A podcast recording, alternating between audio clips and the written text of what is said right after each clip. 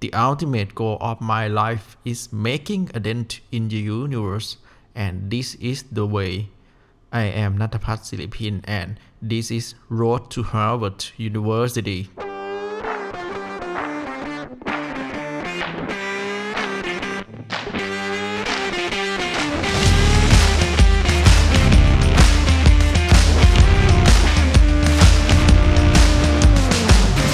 ดีครับทุกท่านขอต้อนรับสู่ Road to Harvard University ครับ ใน EP นี้เนี่ยก็เป็นอาทิตย์ที่ 3 แล้วนะครับ ของเทอมที่ 2 ปีที่ 1 ของ Master of Science in Computer Science นะครับ แล้วก็เป็นการผจญภัยไป Harvard University ของผมนะครับ ก็ต้องว่า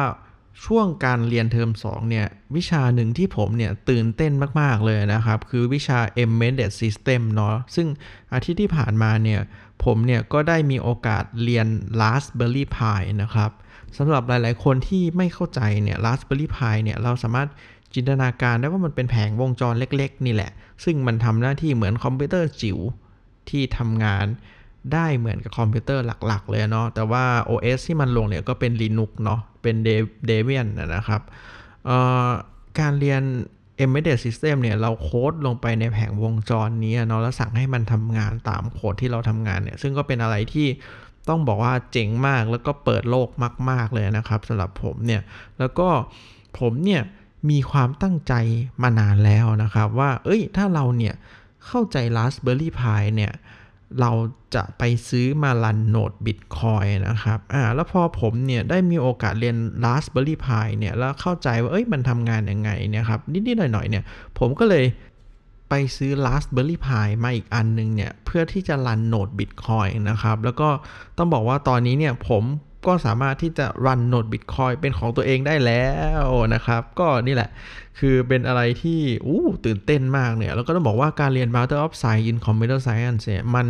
ได้เปลี่ยนแปลงมุมมองและเสริมความรู้ของผมมาก ๆ นะครับ ในหลาย ๆ แง่มุมนาะไม่ว่าจะเป็นเรื่องเทคโนโลยีนะครับ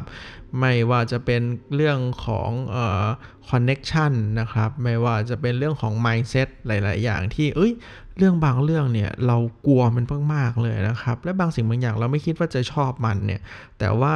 พอได้เริ่มทำความรู้จักมันแล้วเนี่ยเรากับหลงไหลในสิ่งนั้นนะครับ เหมือน embedded system เนี่ยที่ผมไม่เคยคิดว่าผมอยากจะเรียนมันเลย แต่ว่าเอ้ยพอได้เรียนเนี่ยมันตื่นเต้นแล้วมัน